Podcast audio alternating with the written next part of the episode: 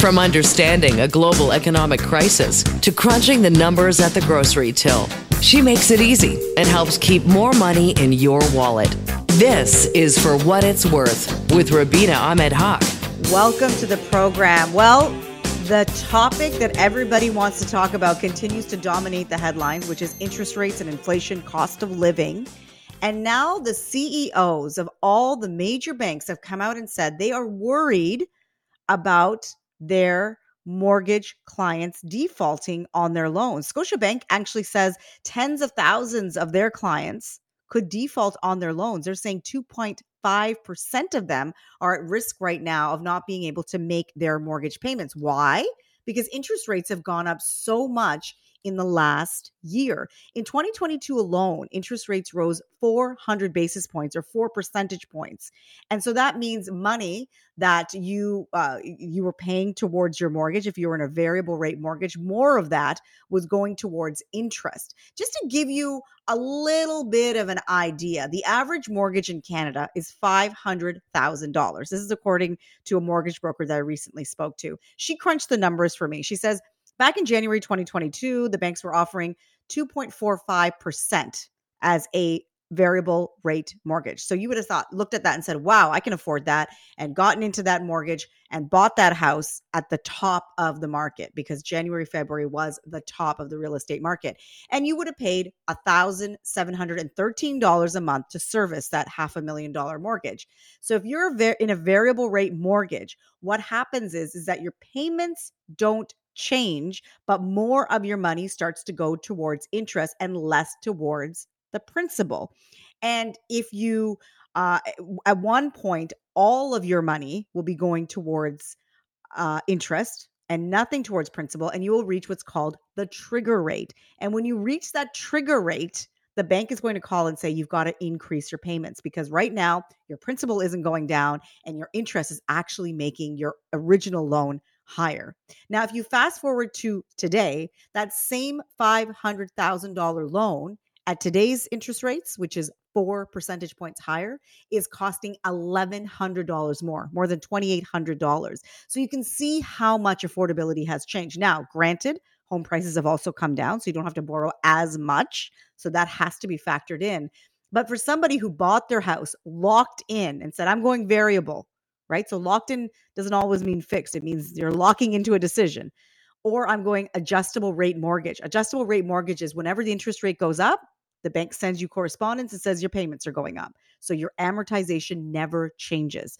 You started with a 30-year amortization, interest rates go up, they adjust it so you stay on that 30-year amortization. And for those individuals, they have seen their payments increase month to month to month.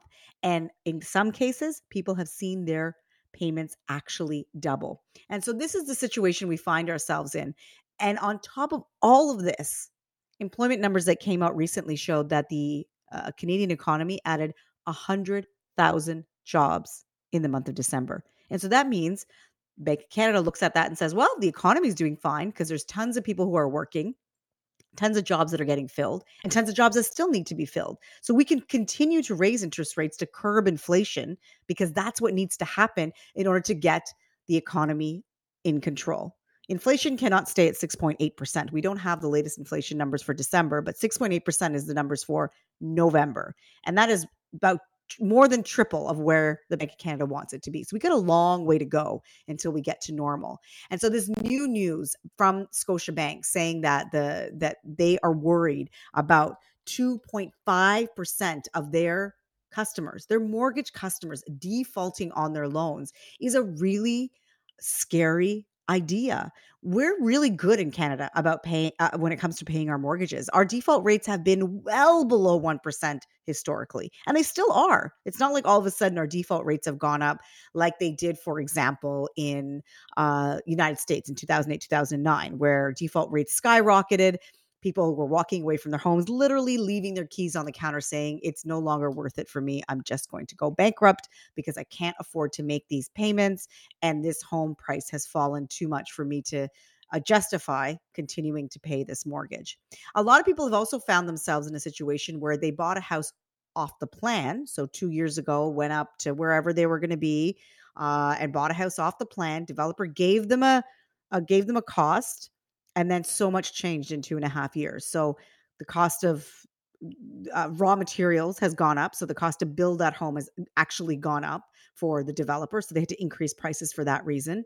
Inflation. So the cost of hiring people, the cost of getting things done has gone up on top of that. So they're now dealing with employees that say, I need to be paid more if you want me to continue to do this job because life is getting so expensive. So their labor costs have gone up too.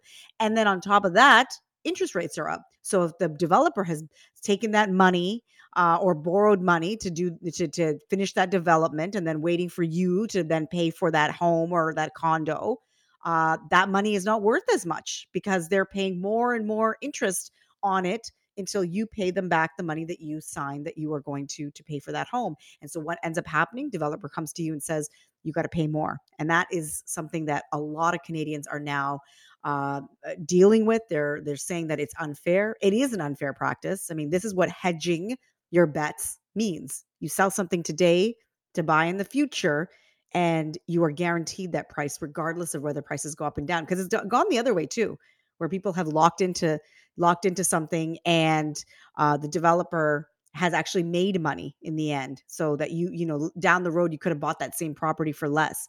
So today on the show, we're going to talk about student financial wellness and how it's important to keep that top of mind when a young person is going off to university. And we're also going to talk about the new normal. So after you graduate, you go off and you go into your work world, or you're already working, this new normal that we find ourselves in. And long-term, how can we be successful at remote work? Because most of us are not very good at it, even myself included. I mean, I've worked from home for 10 plus years, but not like this, not always from home. I still spent a couple of days out of my home. So this was all new to me as well. This is not a normal working condition. And so as we now move into our post-pandemic life, what does that work life look like? We're going to cover all these subjects and more. I'm Rubina Ahmed-Haq, and this is For What It's Worth.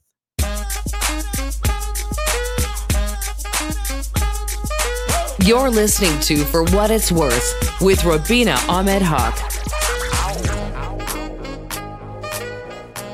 Anyone who has been to university or college can relate to this. Student debt. No matter how far you go back, students have always graduated on average with some kind of debt because they pursued higher education. And education in this country has always been expensive, and it's getting even more expensive. Right now, the average debt that students are carrying, according to Statistics Canada, is $28,000. So that's a 4-year undergraduate degree that you graduate from with tens of thousands of dollars of debt that you have to deal with before you can think about anything else, saving for retirement, saving for a rainy day, all these things that myself as a personal finance journalist, I'm always talking about. These things seem impossible because of this student debt that is weighing you down. And this brings up the topic of financial wellness for young people, those who are in school, who are studying, and how they can take care of their financial wellness while they are in university or college to not get into a situation where they're graduating with more debt than is necessary, and that they're always keeping their financial wellness top of mind. To talk about this and more, we're joined by Maryam Moshiri. She leads the student banking offers with Simplii Financial. Maryam, welcome to the program. Thanks. Thank you for having me. So tell me, what area are students particularly suffering in, especially when it comes to their personal finances? Definitely. So the majority of young Canadians are saying they're worried about keeping up with living expenses, as we all are seeing, but which, of course, as you mentioned, is hitting our students a lot harder, is the rate of inflation and how that's been impacting things like our cost of food. Myself, I can see it. A carton of milk or eggs has gone up substantially. That plus, of course, when you look at rent prices going up as well, that seems to be what has become top of mind for students and trying to make ends meet. And this has always been the case. Students sort of like learning to live more frugal, learning to be a little bit better with their money, because in most cases, we're not working when we are studying, doing post-secondary studies, because we're so busy trying to get all of that homework and all that work done. Many students are graduating, like I mentioned, with tens of thousands of dollars in debt. If a student listening right now who's maybe starting their first year of university, what can they do to alleviate some of that? I would say look around at all the opportunities that exist within the ecosystem. So, for example, I myself, when I went to university, applied for grants and scholarships. And when I look around in the industry today, across from schools, associations, even banks like Simplii offer scholarship programs that students can apply for. And that can be a huge help in alleviating some of that buildup of debt. The other thing, of course, is looking at expenses. To your point, students do have to live more frugally. So looking at ways to minimize those expenses and looking at day-to-day expenses to say, okay, what can we do here to save a few dollars on, for example, the cost of off-campus housing versus on campus or transportation. Those are areas in which we can minimize housing costs as well. When you're looking at other things as well for students to consider, it's looking at student offers in the market. A lot of retailers and stores offer student discounts. So taking advantage of that to get that extra savings really does help. Every little bit goes a long way in the end when you're looking at it day over day, year over year. The one thing that is different from when I went to university, I'm not sure if this is the case for you, is that there was no social media pressure. There was no pressure for, what is my friend doing at Queen's University? I went to Carleton, or what is my friends doing, at a UBC? I had no idea. And so there was no comparison sort of situation happening. I can see how now there is a lot more pressure for students to present themselves in a different way because they're seeing so many pressures from social media, and they may think to themselves, what if I just get a part-time job? Then I'll have a little bit of extra money so I can buy the same clothes that my friend has that they're showing on Instagram or another social media site. What advice would you have for a young person who's thinking, I've got this full load at university, but I'm thinking maybe I could work maybe 20 hours a week and make that extra cash to pay for the things that I want to have? I think it makes a lot of sense when they think about how they want to do that. So there's a lot of great jobs available on campus. You can become, I personally was a tour guide on campus for prospecting students. That was income that I was able to make while in school with a flexible schedule that fit within my course load. So I think there's lots of opportunities there to have a side gig where you can make some money, get some experience in the work industry and see what that's like, as well as help to pay off some of those expenses. Yeah, I had a student job as well. I worked with the AV department, so my job was to just go into lecture halls and set up the audiovisual equipment, and then at the end tear it all down and bring it back to the office. And you're right, it paid a little bit better than any minimum, a minimum wage job would, and it was easy because it was right on campus. I didn't have to go anywhere, and in many cases, I could do some things that would help my studies. Like if I had to pop into the library or buy something from the bookstore, I could do that because I was on campus the whole time. There's been a big change at the federal level for student loans, at least federal student loans. These are the loans that you take out when you first go to university, and they are interest-free while you are in school. But in the past, they had interest added to them once you graduated. 6 months after you graduated, they would incur interest. But that's now been frozen. How will this help students?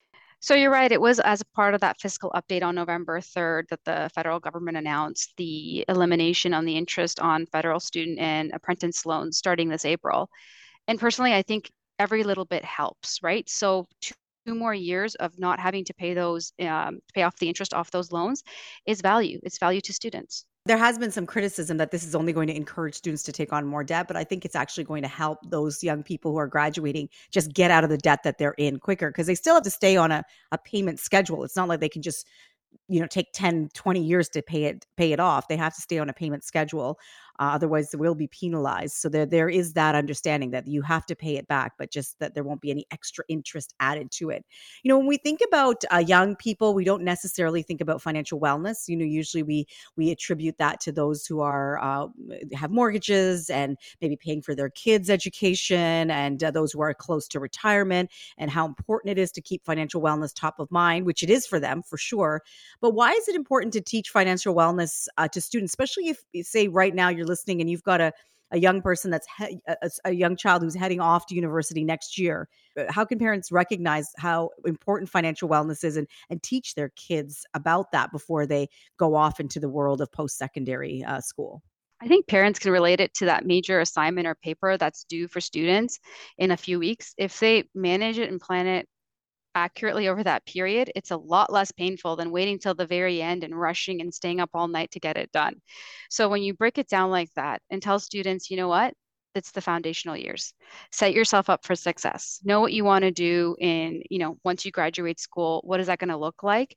And then break it down to how much money am I going to spend every day and how much money do I have?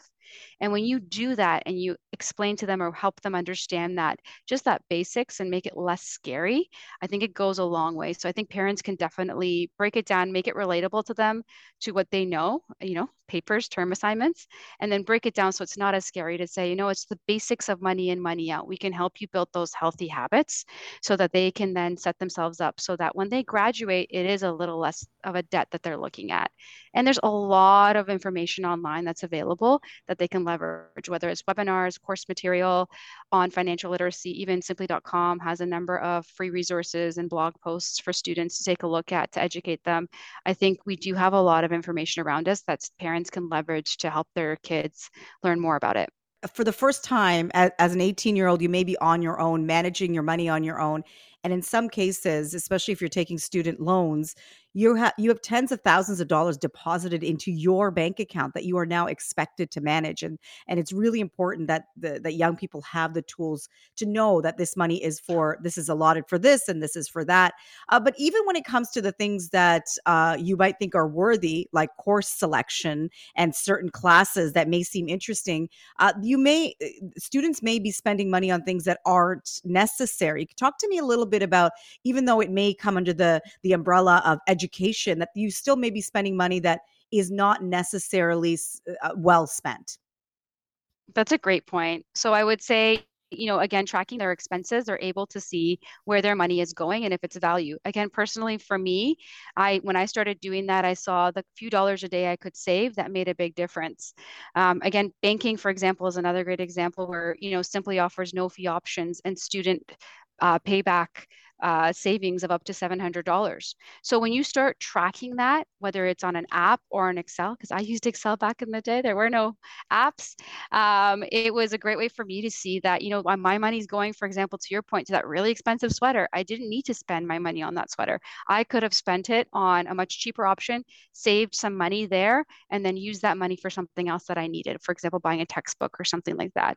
So I think that management of, using Excel, using an app to track it really would bring that attention or that awareness to where is my money going and how am I spending it? And is it the most effective way for me to use my money?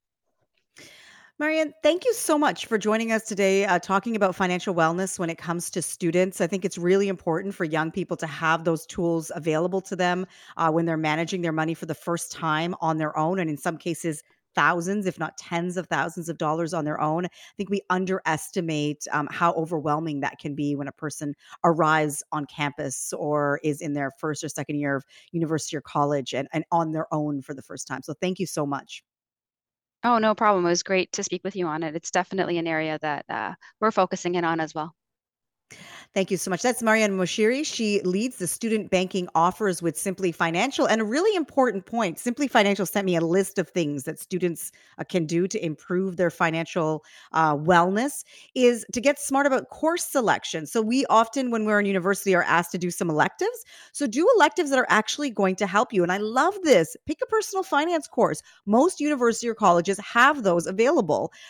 Pick a personal finance course. You're going to get a credit for your education, and you're also going to learn something more about your money. So you've got sort of a double benefit there, because you're learning and you're also building a lifelong skill of just being better at your money management. When we come back, we're going to talk about the future of work and how the future is hybrid and remote. For many of us, even though we've been remote and hybrid for the last 3 years, we're still not experts at it. So how can we set up ourselves so that we can really excel at hybrid work for the long term? I'm Rubina Ahmed-Haq, and this is For What It's Worth.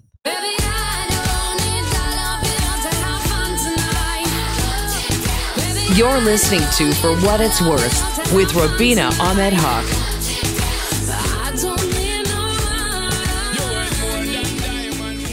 Work has changed so much in the last 3 years since the pandemic began. In the beginning, many of us, millions of Canadians, were asked to go home, work from our kitchen tables, work from our home offices if we had one. And it was a real shift for so many of us who were just used to working 9 to 5 in the office. I did that for many, many years. I took the commuter train in, always saw the same people on the train, same people home, because we all had the same kind of schedule. But the world has changed a lot in the last 3 years. Many of us don't want to go back to that. I don't want to go back to that. I feel like that sucked a lot of time that I could be doing other things with.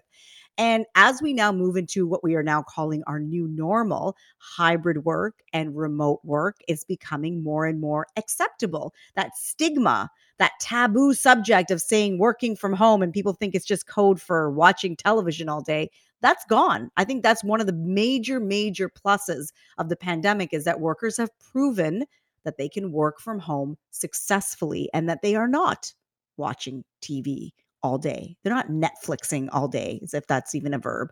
To talk about the future of work and what it may look like, we're joined by the CEO of IWG, Wayne Berger. IWG is a global, flexible, and co-working space company.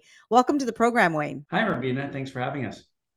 Yeah, I really have always been interested in co-working spaces because I think that they are just a natural progression from the way that we used to work to the way that we now want to work.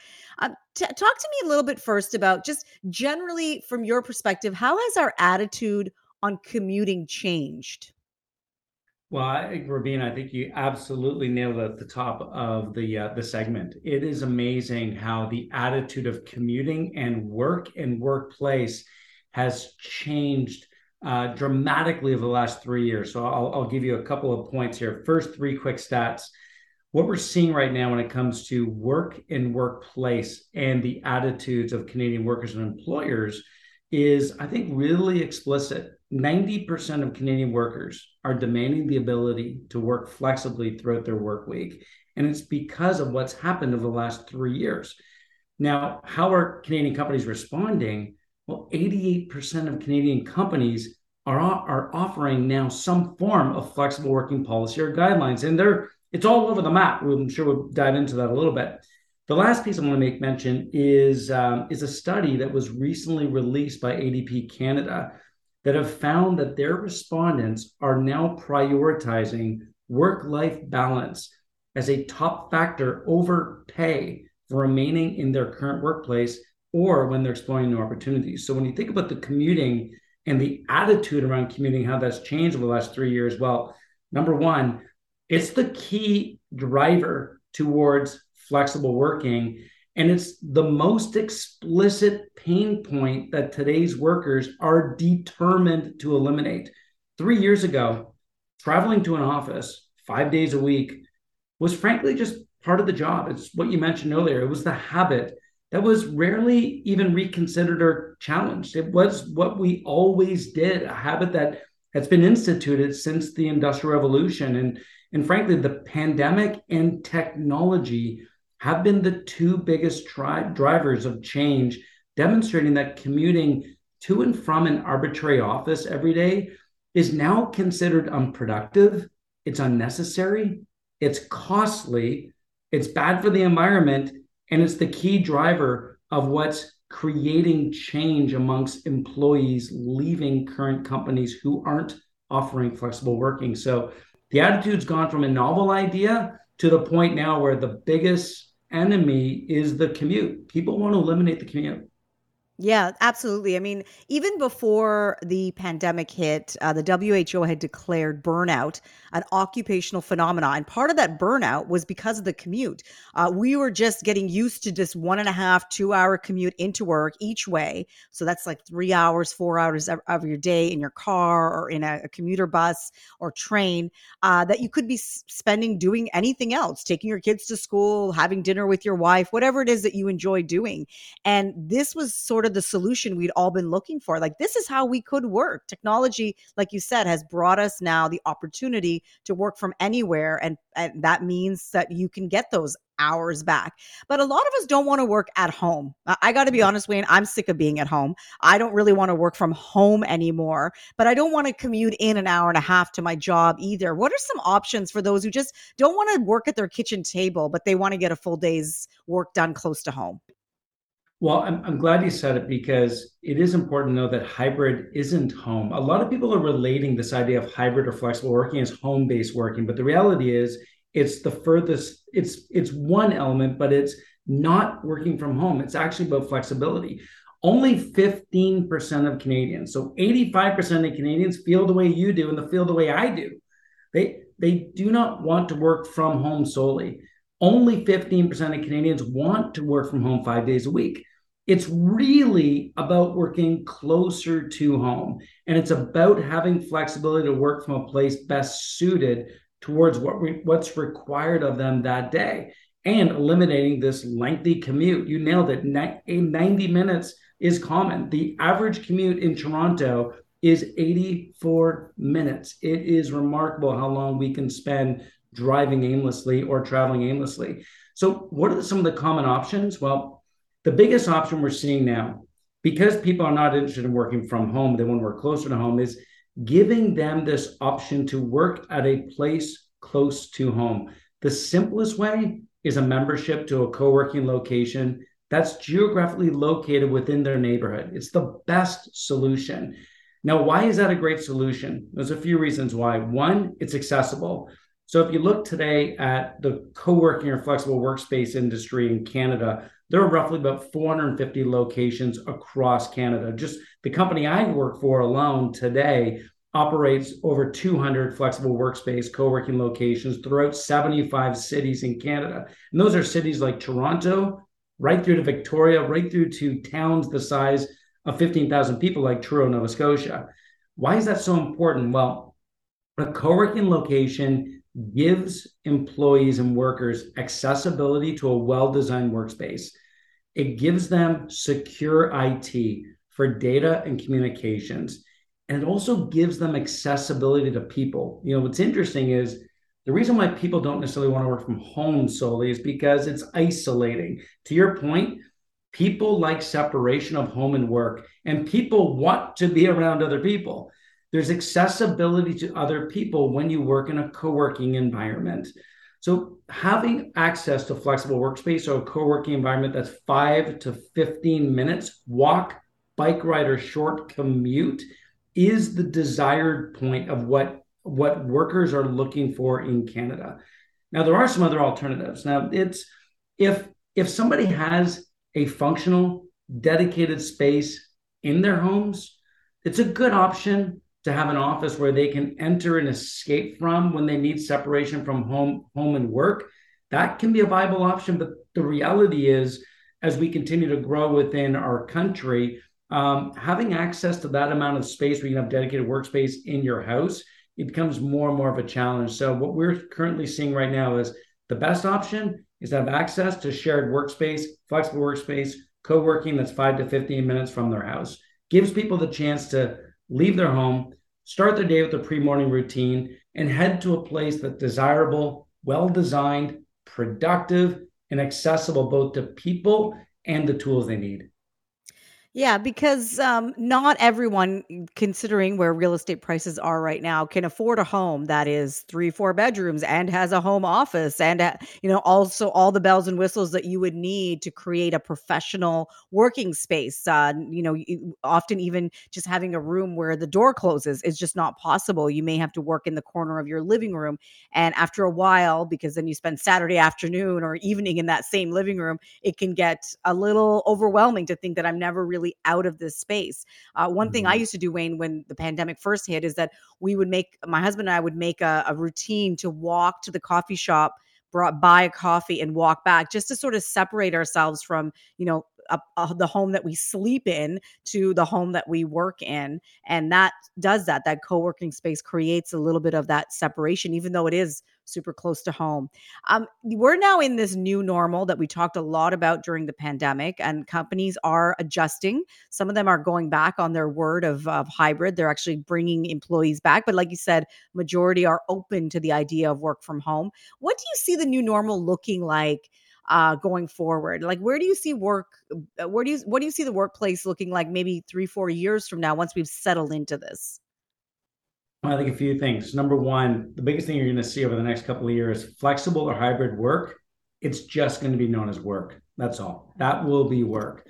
what we're going to see, the biggest trends we're seeing happening immediately right now, and it's going to continue to play out over the next 3 to 4 years, are people will really start to shift from this centric work environment. People will work from multiple places every day, depending on actually what's required of them that day. So when they open up and they take a look at their calendar, what type of meetings they have, what projects they have, what's due, what's required of them from their company, their workplace will actually then be dedicated towards those projects. Part of the day may be from home, maybe a couple of hours if it's head down work. Part of the day will be from a co-working location that's 5 to 15 minutes from their house. Part of the day may be at their client's office or at their current office, whatever that looks like for the organization. The workplace will shift to multiple places depending on what's required. It'll become more ubiquitous and fluid than we've ever seen. The second trend that we're seeing is technology. If you think about what we're doing today, it is remarkable what we're able to achieve utilizing technology. The tools in place today are far more advanced than where we were even 5 years ago. But the tools that are coming within the next 3 to 5 years is dramatically shifting how we engage together as workers and as people. Technology will play a greater daily role as those productivity and collaboration tools like Microsoft Teams, Zoom, Slack, Meta for Business, they all will continue to improve. What we're seeing on the horizon right now, Rubina, is frankly remarkable. There are tools being released by Google, which creates a 4D environment in which you and I can sit together, being on other ends of the globe, but feel like we're actually in the same room together. That tool is ready to go. Now, is it ready from an economies of scale perspective across all businesses? Not quite yet, but the reality is that technology is advancing at a far greater rate. If you think about 20 years ago, a cell phone was a prized benefit provided only to top company executives. If you had a BlackBerry in 2002, you were the coolest person in the room. Like, it was the pinnacle. Today, a cell phone is an absolute requirement for any type of role. So we're seeing technology continue to play a greater and greater role, enabling the ability for people to connect and work together. And because technology is a key driver, teams, frankly, are becoming more geographically disparate. So even a couple of years ago, when a position was posted, that position would traditionally be posted to work in the city where the headquarters was based. But now what's happening is teams are becoming more fluid. They're more geographically disparate. Companies are hiring across a broader pool of talent. Their talent base is opening up to a greater degree than ever before. So now companies are building teams. They're bringing teams together across cities, across provinces, even across countries. So now we're seeing teams continue to shift, and that's going to require organizations to ensure they train their leadership organization and their managers to be able to work and act differently. It's shifting organizations become more of a results-based focus. So these are some of the new norms that we're starting to see really come into play. Technology is going to be that key driver and enabler. And then if you look 8 to 10 years from now, well, frankly, it's like as you start to bring the metaverse into play, you really start to shift where you're bringing together technology as an equal environment for living and working as it is an actual physical environment. And the last piece I'll make mention that you're going to continue to see, which is becoming a real driver. The environment will be the biggest theme moving forward. And it's really shifting workers away from just the central business districts, which are going to require cities to really reshift their downtown business cores. The 15-minute city is really continuing to drive this dramatic shift in how people live and work. And because of that, vacancy rates are continuing to increase. 2024 is a year in which the largest percentage of corporate company leases come up for renewal in Canada. And you're going to see a dramatic shift as companies continue to rationalize their real estate portfolio moving their employees to access more flexibility, which drives more into co-working and frankly reduces the amount of dependency on traditional conventional leasing. That's going to require developers to really start to think about, how do we shift cities and how do they shift their investment to support the changing nature of how people live and work? Well, Wayne, thank you so much for joining us today. Thank you so much for always keeping us up to date on what's happening in the co-working space and what your company is doing to provide a solution for hybrid workers. I really appreciate you joining us today and talking to us about the future of work. Well, thanks for taking the time, and look forward to getting together next in any work environment that we deem necessary, because that's the futures, which is great. Thanks. That's right. Rubina. Thank you. Wayne Berger is the CEO of IWG. IWG is a global flexible and co-working space company. When we come back, I'm going to talk about weddings, the cost of weddings, and how inflation is forcing some couples to really cut down on their guest list. I'm Rubina Ahmed-Haq, and this is For What It's Worth. From understanding a global economic crisis to crunching the numbers at the grocery till, you're listening to For What It's Worth with Rubina Ahmed-Haq. The best things in life are free. One thing that's always fascinated me is the cost of weddings. How much we're willing to spend to throw a party for the one day in our life where we're going to declare our love to the person we've already kind of declared our love to, right? When you get engaged, you declare your love that day. When you start dating and you say, hey, let's be exclusive, you declare your love that day. But then we have this party in front of all our family and our friends, some of them not so family and not so friendly, people that we are forced to invite. I'm speaking from personal experience. And we spend, in some cases, tens of thousands of dollars. Back in 2009, I remember my husband and I, the cost of our wedding was $30,000. And that seemed like an enormous, and it still is, an enormous amount of money to spend on a day. We did have a couple of events here and there around there, but really it was on the wedding. And couples are now, and I think this is smart, are really getting fed up with paying these costs to have this party in the end, just so that they can say, you know, so many people came and so many people got fed and watered and went home and had great things to say about the couple. And in some cases, they don't necessarily have anything to say. A lot of people I saw at my wedding or I invited to my wedding, I haven't seen them since that day. I haven't seen them for 13 years. And I think back and I wonder, why did I invite them if they were never going to keep in contact with me after that day? So now with inflation, cost of living, and just generally being a bit smarter when it comes to how we spend our cash, couples are opting for micro weddings. So these are weddings for 30 people and less. So the people that you really, really want at your wedding are the ones that you invite. And you obviously completely cut down on your costs when you do that. You don't have to spend as much money, and you can pick different venues. You don't have to, you know, rent a big hall or get sort of this really expensive venue. You can do it in a restaurant or even in someone's backyard or at your home. And this is something that throughout the pandemic, we were forced to do, right? We couldn't even get together in a big way. So even when things opened up slightly in the middle, restrictions were that you could only have X amount of people gathered. And so that forced people to think about smaller weddings. And so this is becoming more and more of a trend where people are just giving up on this idea of having these big weddings, spending tens of thousands of dollars.